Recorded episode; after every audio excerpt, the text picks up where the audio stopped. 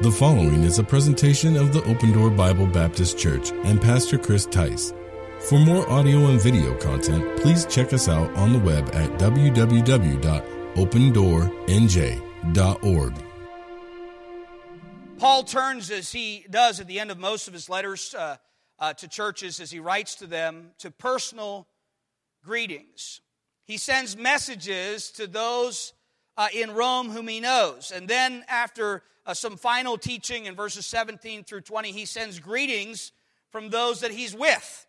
And then, before finishing the passage, he praises God. And so that's kind of what we, we see in the text. And I want to look at three different things here in this passage that I think we should focus on. But ultimately, the title of the message tonight is To God Be the Glory.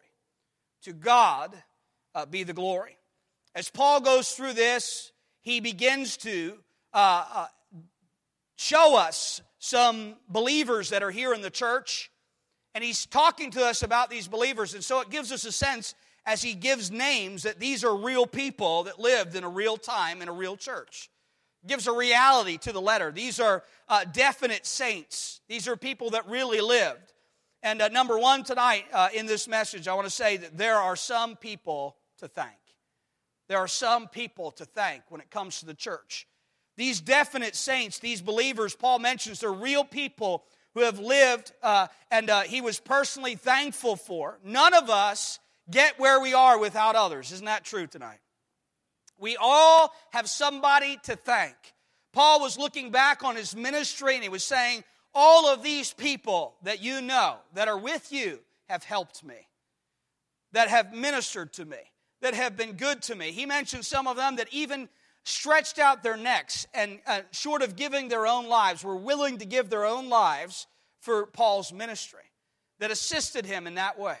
These were sacrificial people. I'm, I'm going to say tonight, thank God for the church. I'm thankful that we can look around and understand that there's been people that are around us that have had played a real role in our life in helping us. Let's be thankful because none of us are self made, are we? Uh, none of us, uh, how could we hear without a preacher?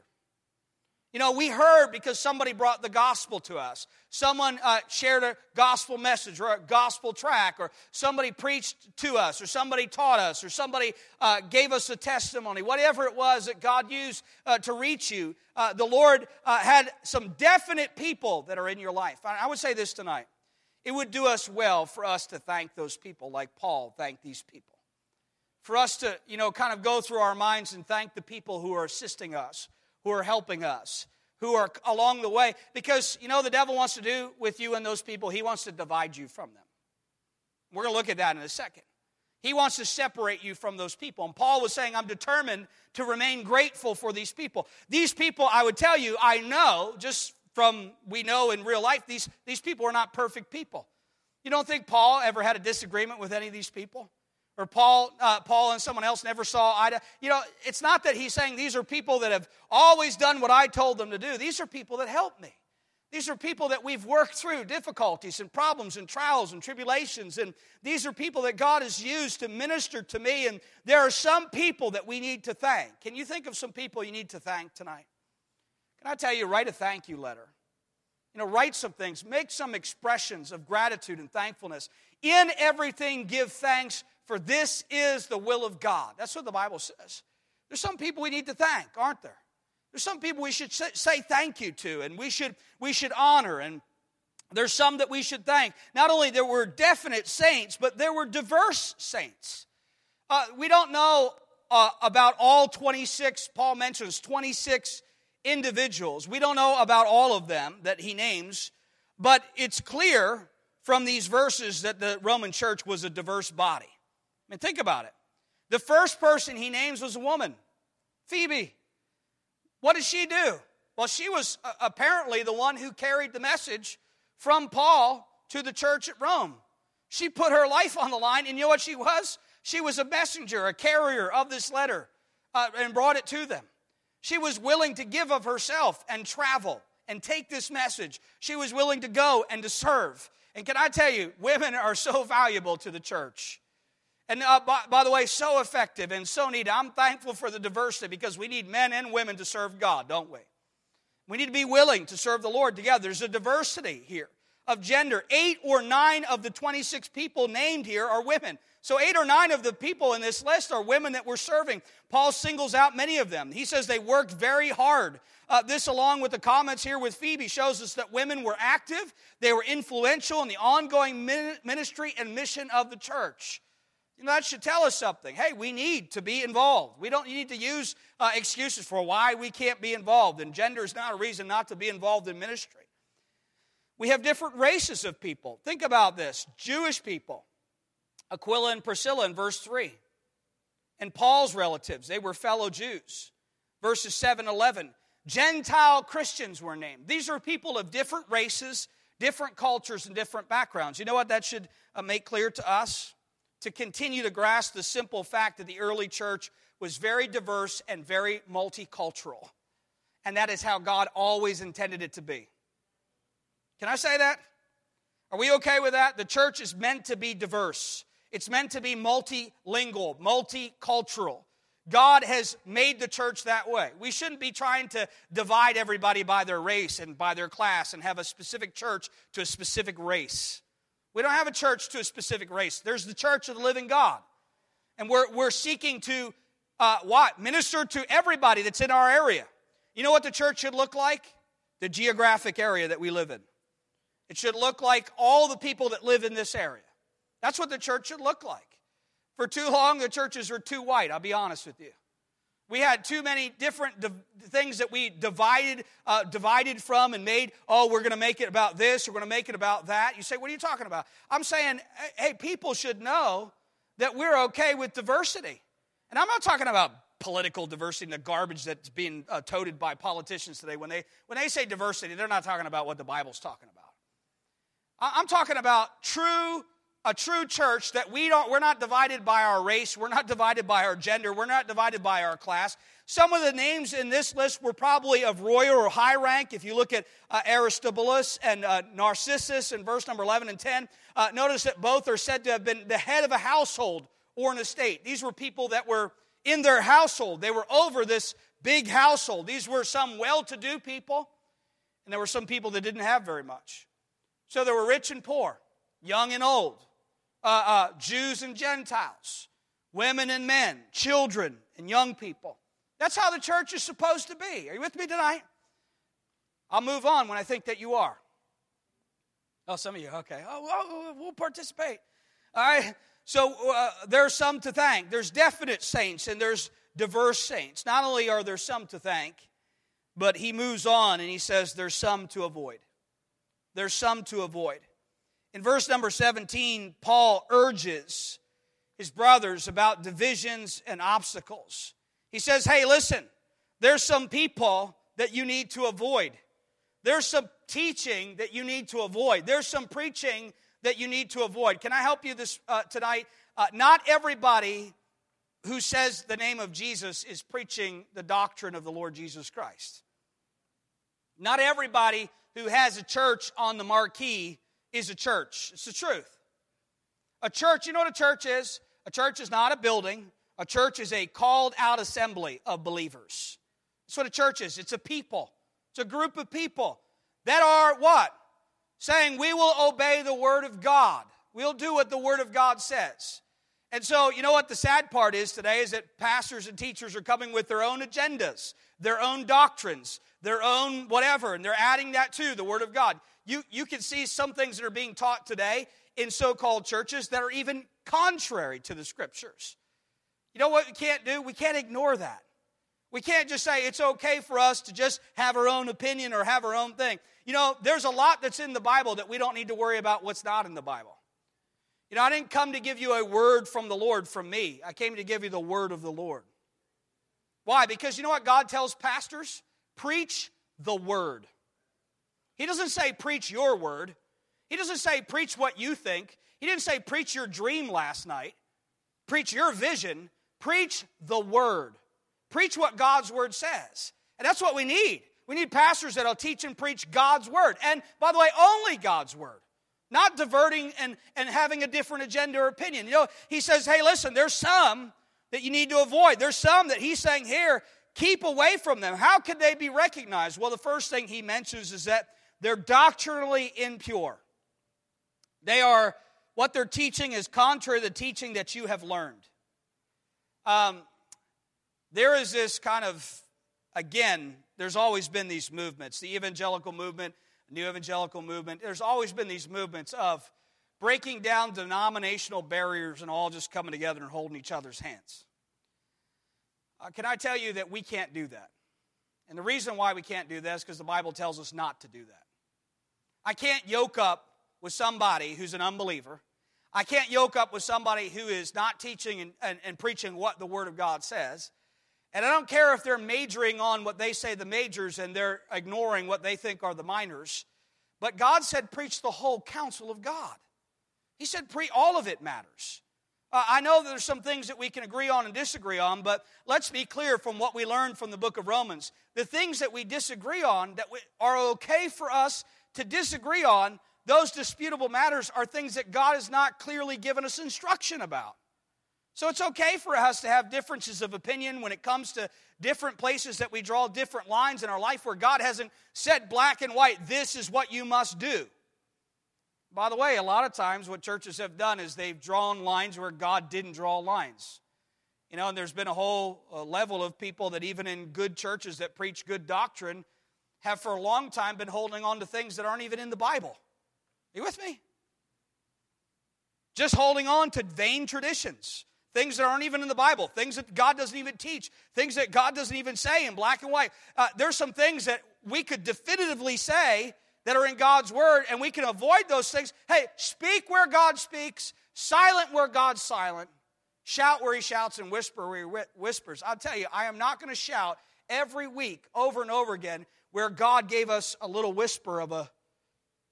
You know where we can shout? Where God shouts, where He says over and over again, This is what you need to do. And sometimes we focus on these things that are, you know, just vain traditions and opinions and agendas and preferences and we focus on them to the point of what are you doing? Are you reaching the lost? Can I remind you that coming off of chapter 15, what we're dealing with? You awake tonight, everybody? Okay. Gospel unity puts the church on gospel mission. That's what we talked about in chapter 15.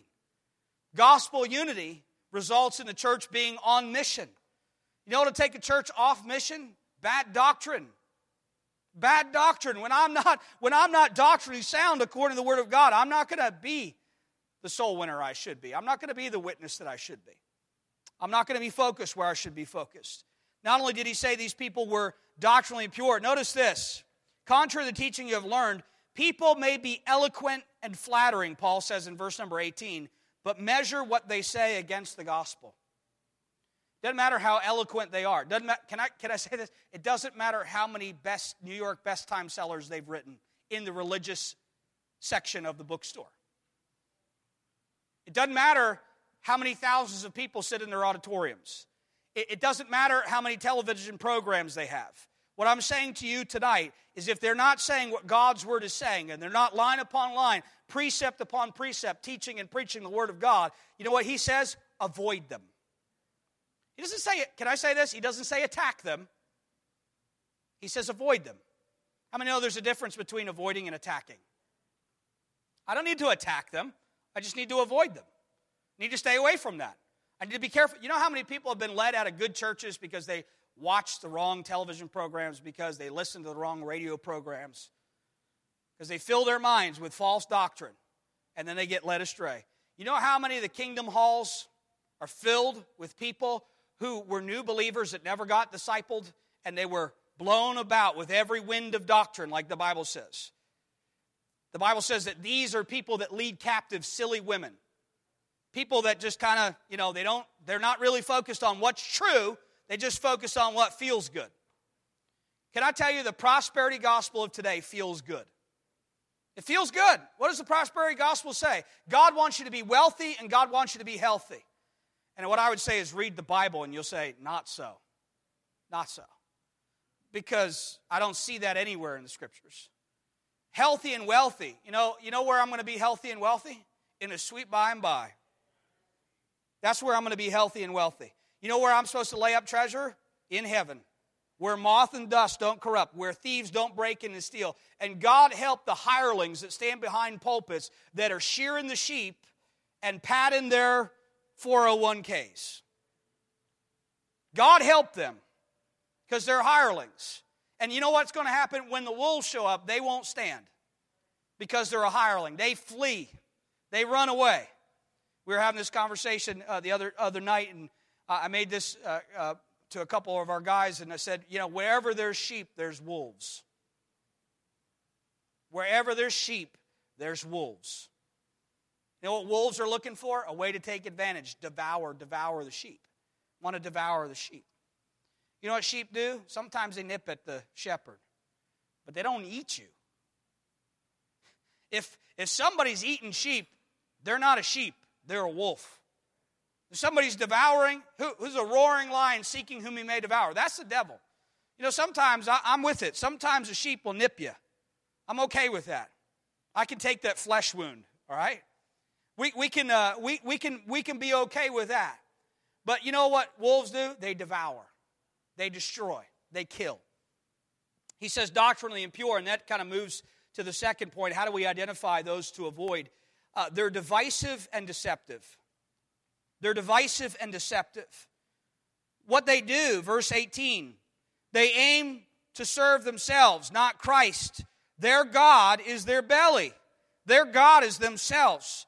However fine sounding a teacher is, seek to discern whether they are in it for themselves or give to give themselves to Christ. Uh, I'm not here to make a name for me. You're not here to make a name for you. We're not here to make a name for ourselves. Um, I understand that we could put on every brick, on every wall, on every pew, on every window, your name and my name. I get it. But we're not here to make a name for us. We're here to make a name for Christ. Make his name glorious. We want, we want people, hey, if people never know who my name is, they'll be okay. But if people don't know the name of Jesus, they won't be okay. They won't be okay. You know who the, whose name they need to know? The name of Christ, the name of Jesus. Divisive and deceptive. How can they be stopped? Well, Paul tells the Roman Christians, verse number 19 Be wise about what's good, be innocent or simple about what is evil. You know, they're a church who wish to be obedient, but they must not be naive. They need to keep learning more and more how to do good, to love God, to obey God. They need to resolutely refuse to have anything to do with evil, with anything that's not in accord with the gospel. There must be no complacency and no compromise when it comes to this. What's he saying? Simple towards that which is evil. The struggle that we have today in the American church is too many Christians know too much about evil things. They're too educated. Everything has a double meaning. Everything's perverted. Everything has got us. Why? Because we've just had our minds saturated. Saturated. Be not conformed to this world. Don't let the world stamp its image on you. Be transformed by the renewing of your mind, that you may prove what is that good and acceptable and perfect will of God. You know what? When it comes to evil, I don't want to know about it. Are you with me? I don't need to be educated about it. I don't need to know more about it. I don't need to dive into it. You know, I know some people that just give themselves to studying what the wicked, wicked are doing. I, you know what I want to study? Righteousness and peace. I want, to, I want to study good things. Because what are our minds supposed to be thinking on? What sort of things are, say it with me, good? What sort of things are true? What sort of things are honest? What sort of things are pure? What sort of things are just? What sort of things are lovely? What sort of things are a good report? If there be any virtue, if there be any praise, church, think on these things. Can I ask you, what are you thinking about? What are you thinking about? Um, if you're thinking about the end of the world all the time because you watch too much politics on TV, maybe you need to get your nose out of that and into the Bible. Because you know what the Bible tells us? when the end is near, you're going to know because the trumpet's going to sound. It's not going to be a mystery. We're not. I want the angels to say the same thing to us that they said to the disciples. What were the disciples doing when Jesus ascended? What did the angels say? Why stand ye here idle? This same Jesus, the same manner in which he left, he's coming back. What was he saying in essence to them? You heard what the man said. Go get busy doing what he just told you to do. Why you got your mouth wide open staring at the sky? Some Christians so heavenly minded they're no earthly good. They're just standing there. Listen, you go sell all your stuff. You can go build a bomb shelter and sit in it in your house while you don't tell anybody about Jesus, while you have no salt. Hey, when you lose your Savior, you're no good. Salt and light is what he called it. You've been hiding under the bushel. The bushel might be your house. How about you, you go into all the world and preach the gospel? At least involve yourself. Can I tell you, first step might be just go to church, be involved. Be involved in what the church is doing to reach the community for Christ.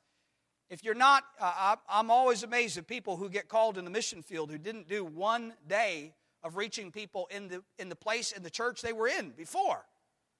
Say, you know, you want to know whether you got a call on your life? If you can just not, you stay away from, you know, evangelizing, telling people about Jesus. By the way, we should have that on our lips. It should be what we're, who do you talk about? Who you love. That's who you talk about. So maybe we're not talking about God. Maybe we're talking too much about politics because we love politics so much. Maybe we're talking about too much about America because we love America too much. You say, oh, that's not possible. Maybe you love it more than God and it's an idol. Do we consider that? Can these things become idolatrous to us? Are you with me? It's an idol. It's been an idol to the church for a long time. You know who we worship? God. Christianity is not an American religion. We worship God. I'm thankful for America. I love America. I'm thankful for all these things. And I am active. I am active. I, I, just, I just came last month from, from, uh, from Capitol Hill and going there and praying and, and evangelizing and talking to our representatives. Don't, don't get me wrong. I'm saying I'm not involved. I'm saying that's not my God. That's not my hope. That's not where I worship. Worship the Lord Jesus Christ. Sometimes we're too focused in the wrong areas. Avoid those things that are divisive, avoid those things that are deceptive. Don't be idle. Get busy. Be simple to that which is evil, and be wise about that which is good. Too many Christians, where they're not simple when it pertains to evil, are, are not wise enough when it comes to good either. You know what we should be? We should be wise believers. Should be wise. You want to you want to get wise? Read the Bible. If any man lack wisdom, let him ask of God. Can I tell you where we find that? In the Bible. Can I tell you where you're going to find wisdom? In the Bible. The Word of God is wise, it gives us wisdom. Do a study in the book of Proverbs. Wisdom is the principal thing. Get wisdom with all thy getting, get understanding. Be wise. How many need wisdom? I need it tonight. So if you really know that you need it, why are you avoiding this? Because this is where wisdom, wisdom is. This is where we get wisdom. Number one, there's some to thank. Number two, there are some to avoid. Number three, there's one who gets the glory. Lastly, tonight, Paul briefly sends greetings from those he's with, most likely in Corinth. There's Timothy, he says in verse 21, his fellow worker and his mission team. Paul's relatives, his scribe, uh, Tertius. That's the one his scribe, by the way, is saying who's writing. Paul is dictating, he's writing. So I don't know whether it was Paul's eyesight at this time or what it was that was hindering him from being able to write the letter himself. But somebody else was writing the letter as he spoke. And can I say this? Somebody else was writing the letter, it wasn't Paul. The holy men of God spake as they were moved to the Holy Spirit of God.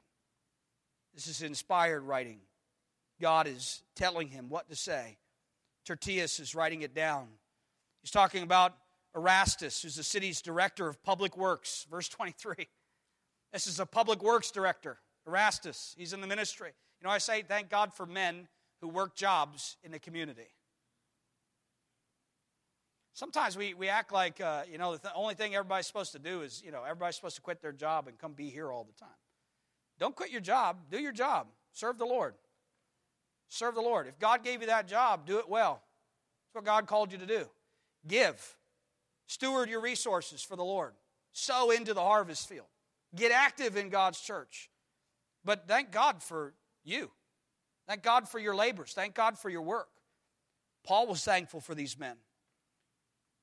And uh, here he's, final words here, he's reserved for God. In verses 25 through 27, Paul's looking back once more to chapter 1. As he concludes this whole letter, he's kind of going back to the first chapter.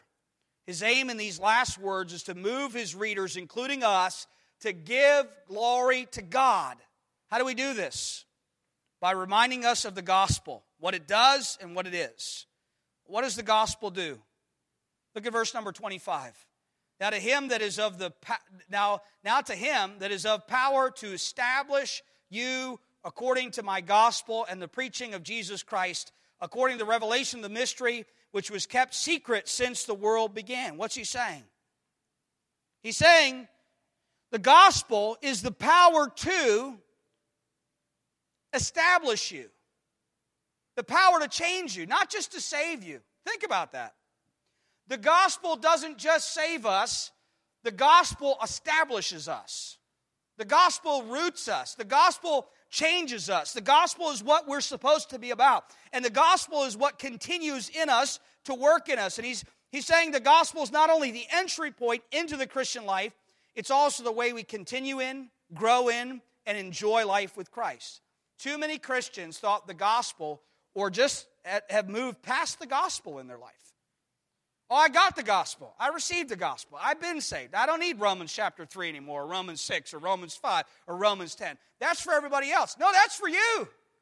You know what doing the you know what reminder of the gospel will do? It'll establish you. It will strengthen you. It will settle you. It's, it's, it's what keeps us thriving and growing. You could never hear too much of the gospel. Can I say this? Any message that's preached, preached should be centered around the gospel because every text is centered around the gospel. Every text. Every part of the Bible is centered. It's centered. What is the theme of the Bible? What is the subject of the Bible? Isn't it Jesus Christ? Can you see him in the life of Joseph? Can you see him in the life of David? Can you see him in uh, Aaron's rod that budded in the tabernacle? And can you see him on the mountain? And can you see him at the Red Sea? And can you see Jesus is there all the time? He's the theme of it all. And every message is about the gospel. What the gospel does, it establishes us. If we believe the gospel, God is working powerfully through it in us. We, we, we need never to move away from it that he says here what the gospel is. Paul talks of my gospel and then describes the same message in a different way. He says this is the preaching of Jesus Christ, verse 25. The gospel is regarding his son, Jesus Christ our Lord. The center of the gospel is Jesus, and the center of every text is Jesus, and the center of every message should be Jesus. The center of every message should not be me and you. That is a litmus test for me now. When I get done writing a message, I step away and then I come back. When I come back, if I can't see Jesus, the message goes away and it gets refocused away from me, away from you, and back on Jesus. Because you know what? We're too focused on us, aren't we? I'll, I'll admit it, okay. I'm too focused on myself. Are you? I need to be more focused on Christ. How about you?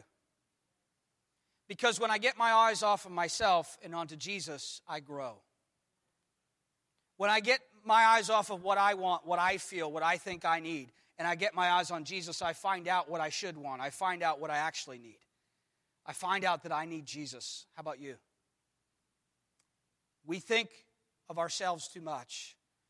Some people love preaching about stuff they already do. You know why? Because it gives validation.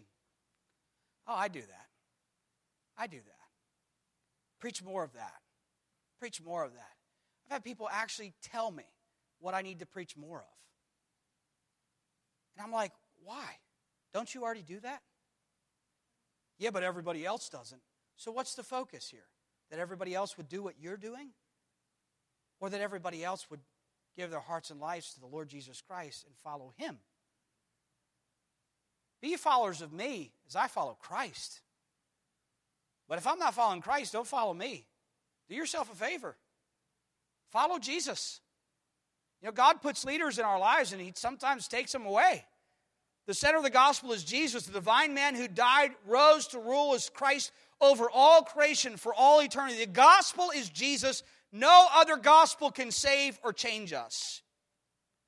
If you listen long enough and hard enough to people who are supposedly preaching the gospel, at the end of the day, you know what you'll figure out? What they're actually preaching is work salvation, legalism.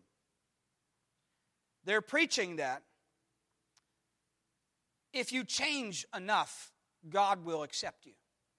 If you become good enough, God will accept you. That in order for God to save you, or if God saved you, it's because you became good enough. Can I say this? If any man comes preaching to you another gospel, don't receive him. Because that's not the gospel of the Bible. The gospel is not a work salvation, it is not of works. We don't save ourselves, God saves us. Jesus is the one who was promised in the Old Testament, yet, notice, he was hidden for long ages past, but is now revealed. He's the mystery that's revealed to us. Can I say this? The gospel is no longer a mystery. When you read that word mystery, a lot of times, how many know the secret things belong to God? You know what a secret is? A secret is meant to be revealed. You know what a bad secret is? Something you have to keep and not tell anybody. Let me help you. We're going to throw a surprise party for so and so. Keep it a secret. Good secret or bad secret? It's a great secret, except for me. Don't do that to me. I hate that. Some of you know you're going to do it. I know. I got it. You'll get me. I know your things too. I'm going to come after you. I know where you live. Listen, good secret. You know what a bad secret is? Don't ever tell anybody that I did this to you. Don't ever tell anyone. Bad secret, right? Secrets are meant to be revealed. Good secrets. Bad secrets are those that are kept hidden. You know what God has done with the secret things? He's revealed them to us in Christ. He's showed us. Hey, before they were like, you know what they were like? Jesus is coming. He's coming. You don't know when, you don't know where, but you'll know when he does because here's all the signs. Here's it. And you know what happened? Jesus came, didn't he? Just like he said he would. Hey, the secret's out. Surprise parties happened. Up from the grave he arose. Is he alive? It's not a secret anymore, church. So, you know what we're not trying to do? Keep Jesus a secret. It's not a secret. Go and tell, come and see, proclaim, preach Jesus everywhere you go. Because he's not a secret. We're not trying to keep him a secret. We're not trying to act like we're trying to keep it a secret. then he gives us more in what the gospel does. Paul returns to one of the great themes of Romans that anyone, anywhere, can now believe in the gospel and obey God with both heart and hands. That's awesome. Verse 26, notice 25, back half of 25. You can see where we're at in the text. You know we're almost getting done, right? We're working through the text. Which was kept secret since the world began, but now is made what, church? Manifest. And how were they made, made manifest? By the scriptures of the prophets according to the commandment of the everlasting God. God commanded that they would be made manifest in the scriptures and now are made known to what? All nations for the obedience of faith. What does God want? All nations to believe. Made known to all nations for the obedience to the faith. What does God want us to do with the word? Well, to those who have it, He wants us to preach it. And to those that hear it, he wants them to obey it by faith, trust it by faith. Isn't that what it takes to be saved? What do I have to do? I just have to obey it by faith, right? He says, if I'll confess my sins, if I'll come to Him, if I'll confess with my mouth the Lord Jesus, if I'll believe in my heart that God's raised Him from the dead, I have to accept that by faith. Did you see Him raised from the grave? Have you seen Him? Did you put your hands at His Nail scars? We talked about that this morning. Are we lesser because we believe by faith? No, no. God has radically changed our lives and transformed us because we took God at His word. We just said, if God says it, I believe it. I'll, I'll believe it. I don't need evidence. I don't, I don't need, uh, and, and by the way, faith is the substance of things hoped for. It is the evidence of things not seen. So don't look at faith as being blind because faith is called in the Bible substance and evidence. So God is saying, hey, there's evidence for what I'm telling you. You just may not be able to see it until you trust me. How many found out after what God said was true is true? Maybe you didn't see the evidence before, but now with the Spirit, you're able to see it. You have eyes to see now? Have the blinders been removed? Do you understand? He's able to teach us all things. When we consider this gospel the Lord Jesus predicted, revealed, proclaimed, and calling us to faith and obedience through him, we join Paul in the last verse. What do we say? To God, only wise, to the only wise God, and by the way, to the only God,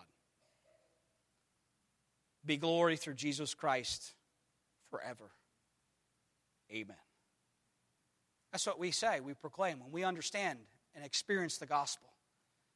We say, we know the only wise God, to him be glory. We know that, that clothed in Christ's righteousness and made like him by the work of the Spirit, we will do so forever through Jesus Christ. Amen. That's something we can agree with. You know what amen means? You know why you can say amen? Not because I asked you to. Amen means I agree. You know who needs to know that you agree? Well, first you do. You know it would help? If other people in the church knew you did. You know, it'd help your marriage if your spouse thought you did. If your kids knew you did. You know why we say amen, church? Because we say we're in agreement. We're in agreement. When it comes to this, are we in agreement, church? Amen. We can say amen. To God be the glory. What the old hymn, To God be the glory, great things he hath done. To God be the glory, great things he hath done. Who we wanting to get glory through our lives as the gospel breaks through, transforms us as we understand and experience it. We want ultimately for many to see and fear and trust in him, that many shall see it and give glory to God.